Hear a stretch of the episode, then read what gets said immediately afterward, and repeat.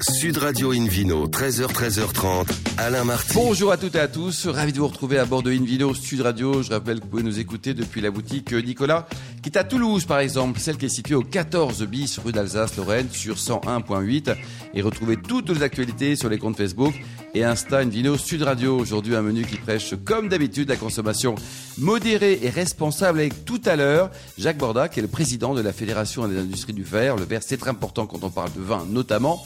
Et le Vino Quiz pour gagner un coffret découverte du domaine Pujol dans le Languedoc, ainsi que deux places pour la Cité du Vin à Bordeaux avec son musée, son parcours, ses dégustations. Bref, 100% Plaisir, plaisir à mes côtés, c'est Hélène Pio. Bonjour Hélène Pio. Bonjour. Chef de rubrique au magazine Régal. Tout va bien depuis hier Hélène? Tout va très très bien. Vous avez passé une soirée sympa hier soir? Écoutez, euh, plaisir aussi. Qu'est-ce que vous avez fait le samedi soir là? Ah, ça, je Ah vous dirai pas, c'est, Bon. il y a les enfants qui écoutent. Et puis Pierre Guégui, journaliste et directeur de collection Le Savoir Boire chez l'éditeur Apogée. Bonjour Pierre. Bonjour.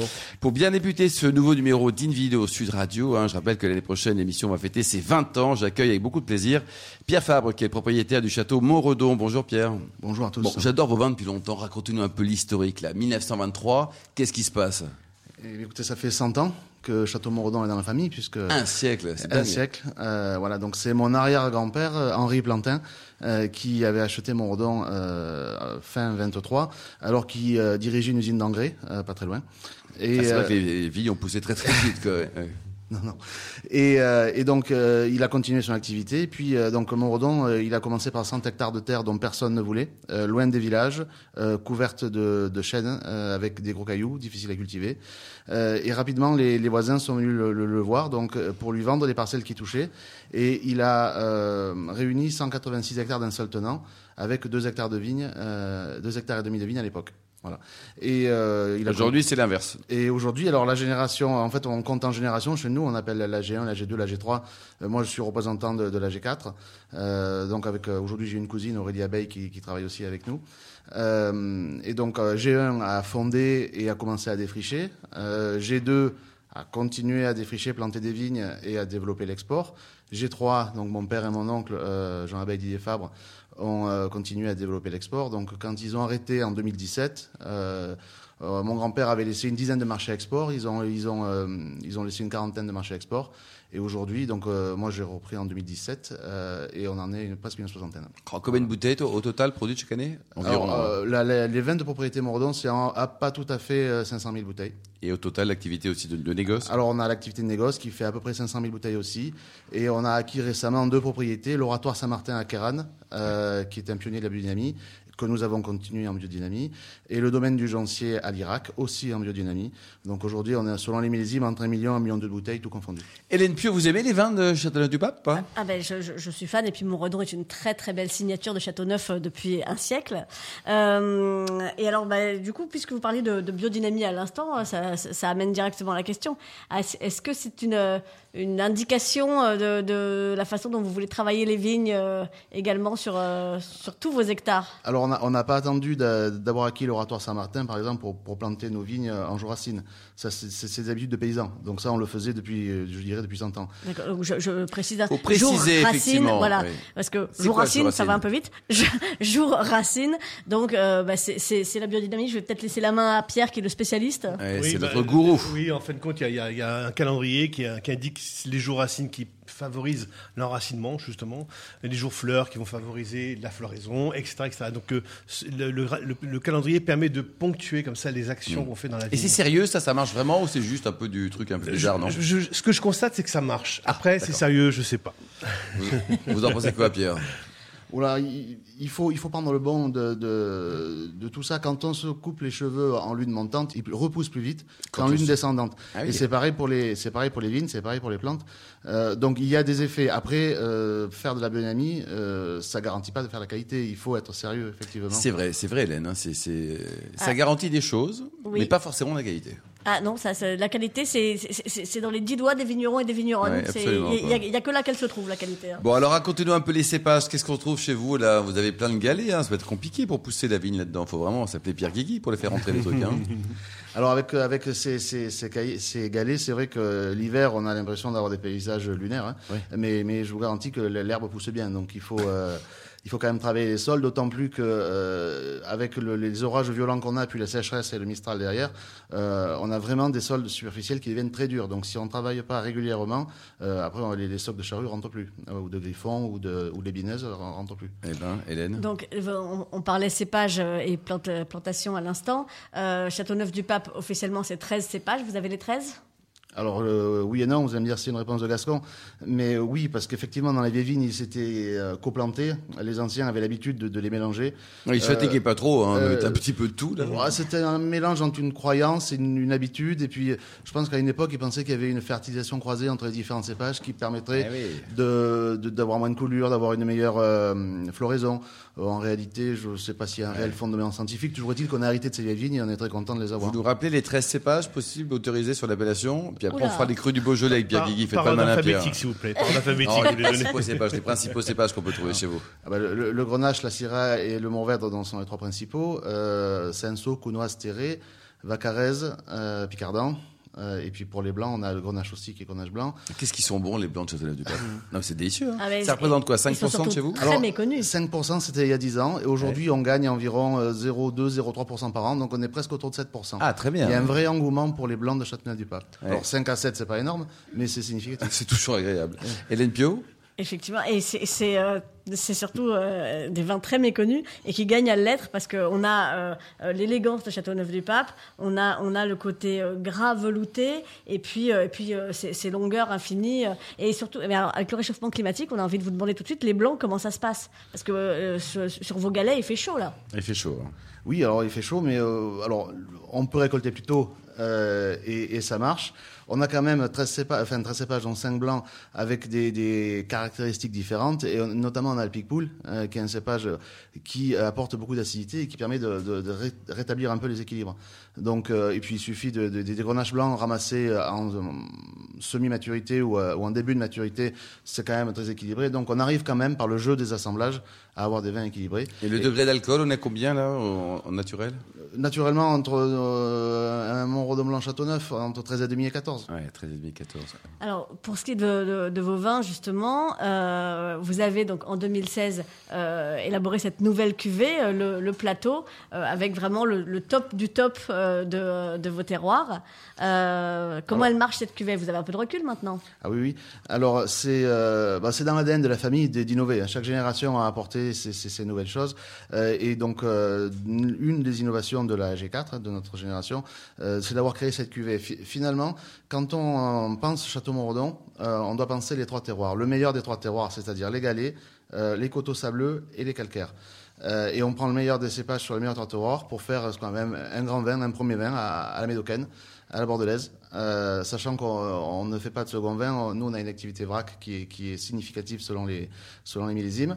Et dans les grands millésimes, qui sont les millésimes secs, les millésimes chauds, euh, les raisins du plateau, c'est-à-dire des galets, clairement sont au-dessus. Donc euh, c'est vrai que dans l'assemblage du, du grand vin Château Moredon, on, on aime bien euh, modérer la puissance avec des vins de sable ou des vins de calcaire, euh, mais quelque part c'est un petit peu un, souhait de, de, de passionné de, de, vignerons de voir ce que le, le plateau, les raisins du plateau pouvaient représenter si on mettait le pied au plancher. Quoi. Absolument. Voilà. La, la gamme de prix, ça va de combien à combien chez vous? Parce que c'est quand même un, bon rapport qualité-prix compte tenu de l'appellation et de la qualité du vin. Alors euh, aujourd'hui, un, un château euh, neuf Montredon, un millésime récent, c'est entre 42 et 45 euros. D'accord euh, TTC euh, la bouteille. Et un plateau, on est entre 140 et 160 euros. Donc on est monté. Il y a également des vins en Vallée du Rhône. Vous avez également d'autres choses? Alors les Côtes du Rhône, les Côtes du Rhône sont autour de 10-12 euros. Les Lirac entre, autour de 20 euros. Euh, euh, l'oratoire Saint-Martin, donc les Kéranes, on est entre 16-17 pour les premières cuvées, et on monte jusqu'à 28 euh, pour les grandes cuvées. Pierre, sinon température de service euh, de, de vos vins pour les, pour les rouges en tout cas. hein. Alors les rouges, moi j'ai- j'aime bien les servir à 14 degrés Celsius. Alors ça peut paraître choquant, mais chez nous il fait chaud, euh, les vins se réchauffent vite. Alors on est vite à la température idéale qui est autour de 16. Et Pierre, pour terminer, votre meilleur souvenir de dégustation, le vin qui vous a ému, c'était lequel Oh là là.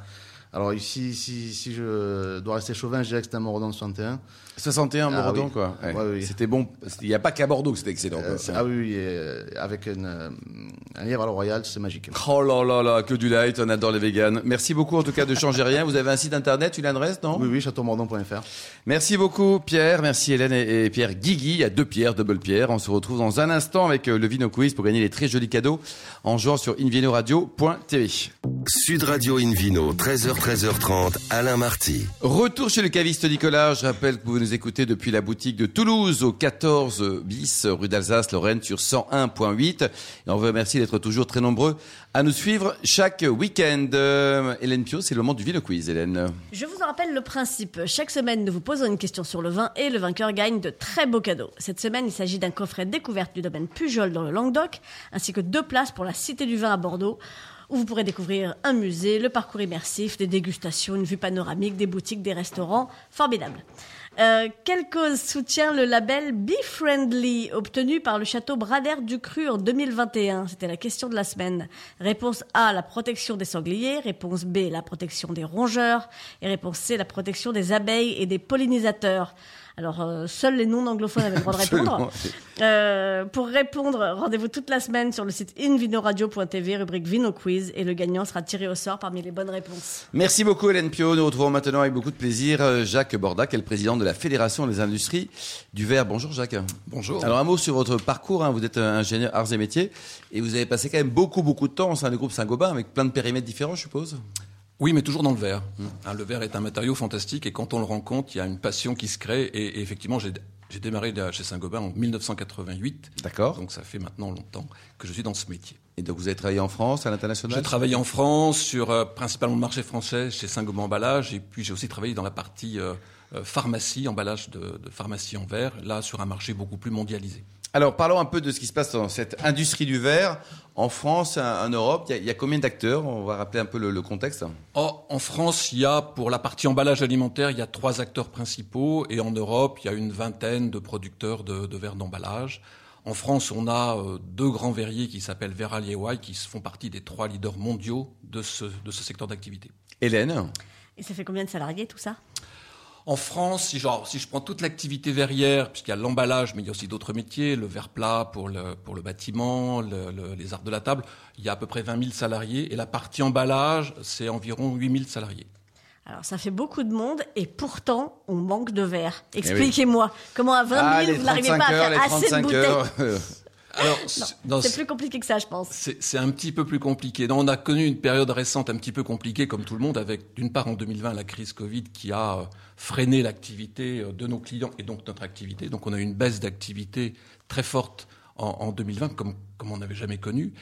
On a eu une reprise qui s'est euh, qui s'est enclenchée en 2021 et on est nous on est dans un métier qu'on dit à feu continu. Ça veut dire qu'on travaille 24 heures sur 24, 7 jours sur 7 et 305 jours par an. Donc nos fours quand ils tournent, ils ne s'arrêtent jamais. Et leur durée de vie est à peu près de 15 ans. 15 ans, d'accord. Et donc aujourd'hui, on est sur un fonctionnement qui est à pleine capacité. Tous nos fours tournent à plein. Il faut juste savoir que sur le marché français, il y a une part importante des bouteilles qui sont importées d'autres pays, puisque la France a la chance d'avoir euh, beaucoup de frontières avec d'autres pays. Et donc euh, en 2022, les importations des bouteilles ont fortement baissé. Euh, c'est à peu près 250 millions de bouteilles en moins qui ont été importées et qui ont créé un déséquilibre entre la demande et l'offre. Et alors pourquoi est-ce qu'on en a importé moins? Parce que c'était le Parce bazar que, ailleurs parce, aussi que, parce que le marché du verre en Europe est dynamique. Il y a une vraie demande forte sur le verre dans tous les pays d'Europe. On a battu notre record de production en Europe en 2021. En 2022, on reste sur une tendance très, très, très bonne sur la production de verre. Et donc, les verriers, dans chacun de leurs pays, vont d'abord donner la priorité à leurs Oui, clients. au marché local. quand au marché local, à leurs clients de proximité, comme ça Et se on fait produit combien de bouteilles euh, dans- en Europe, par exemple? Oh, nous, on compte plutôt en, on compte en tonnes. Euh, Ah, on compte en tonnes, donc ouais. c'est Oui. compliqué. Alors après, les tonnes, c'est moins explicite. En France, on produit plus de 3 millions de tonnes de, dans, Et, alors pourquoi il y a pénurie là? Il y a pénurie et hausse des coûts. Alors l'énergie, on peut comprendre. Alors la hausse des coûts, elle est, euh, on a, on a, on est tous dans un bain de, de hausse des, des prix euh, de l'énergie, et on est une industrie qui consomme de l'énergie. On consomme principalement du gaz et de l'électricité. 80% de gaz, 20% d'électricité. Et on a été, comme tous les acteurs économiques, on a subi les hausses de prix euh, liées, euh, qui avaient démarré avant la guerre en Ukraine. La guerre en. Ukraine a été un accélérateur, un amplificateur. Et donc, bah, on a retrouvé ces hausses de prix euh, dans nos coûts. Euh, et donc, il y a effectivement une hausse des prix après qui se... De combien à peu près sur une bouteille de... Pour un vigneron, il, paye sa bouteille combien en pourcentage C'est plus cher qu'il y a à deux dire. ans Moi, j'ai pas de visibilité sur ça. Ce sont les acteurs, mais ça, les, les prix ont augmenté dans tous les pays d'Europe parce qu'effectivement, on est, on est face à des coûts. Hélène, vous avez une indication peut-être? Oui, on, Bon. on parle généralement d'au moins un euro par bouteille, c'est quand même énorme. Ouais, hein. ce, qui est, ce qui est énorme. quoi. Et en, et en pourcentage, c'est encore plus important. C'est ça. Euh, alors il y a la guerre en Ukraine, la hausse du prix de l'énergie, mais il y a la fermeture des verreries aussi qui a pu impacter euh, euh, cette pénurie, non? Non, aujourd'hui, on est sur un niveau de production qui est du même niveau que celui d'avant crise. D'accord. On a retrouvé le niveau de production d'avant Covid, donc de 2019. On est, on est sur quelque chose de très étal. On est dans un fonctionnement à pleine capacité depuis de très très très longs mois, et on cherche à servir nos clients, euh, nos clients euh, de proximité. Mais l'idée, c'est de créer d'autres usines, peut-être Ou alors se dire, bon, on sait jamais de quoi l'avenir va être fait, parce que ça coûte combien pour installer une usine? C'est une fortune, non? Une usine, si on fait un, ce qu'on appelle un greenfield, donc si on part de, de, de rien, c'est plus de 100 millions d'euros. Ouais, Il faut l'amortir, il faut la vendre les l'amortir. bouteilles après. Quoi. Euh, il faut de la visibilité, euh, et puis entre le moment où vous prenez la décision et le moment où cette usine démarre, c'est au minimum deux ans Minimum deux ans. Quoi. pour instruire un dossier. Pierre Guigui? Est-ce que l'idée du recyclage du verre est une bonne idée? Or, c'est une vieille idée, hein, puisque le verre. on, a chance, âgé, euh. on, a, on a la chance d'avoir un matériau qui se recycle à 100% à l'infini. Et le recyclage du verre a démarré en 1974. Donc, euh, 74, c'est juste après 73, premier choc pétrolier. L'énergie euh, bondit en termes de prix. Et le recyclage du verre a été initié par les verriers en 74 pour économiser de l'énergie. C'était vraiment l'objectif premier. Aujourd'hui, on recycle à peu près 8 bouteilles sur 10. 8 bouteilles sur 10. C'est Donc, énorme, C'est hein. grâce à tous les Français qui vont apporter leurs bouteilles au conteneur, grâce à l'engagement des collectivités territoriales qui euh, gèrent tout ce dispositif avec les verriers. Et, et- et donc le recyclage du verre permet d'économiser de l'énergie, permet d'économiser des matières premières, du sable, etc. Et permet aussi d'éviter euh, du CO2 émis dans, dans l'atmosphère, hein, puisque une tonne de verre recyclé permet d'éviter 500 kg de CO2. Donc on gagne vraiment sur tous les tableaux, et puis surtout, on évite aussi de euh, saturer les décharges avec des déchets d'emballage qui iraient euh, en Et Jacques, vous essayez d'augmenter ce pourcentage, qui est déjà pas mal, hein, 80%, de, de tendre vers 90 ou- On augmente de façon régulière. On a pris un engagement, on a signé une charte avec tous les acteurs, avec tous nos clients, euh, dont, dont les acteurs euh, présents sur le marché des vins, les brasseurs, euh, etc., etc., pour aller à 90%. Donc de passer de 8 sur 10 à 9 bouteilles sur 10.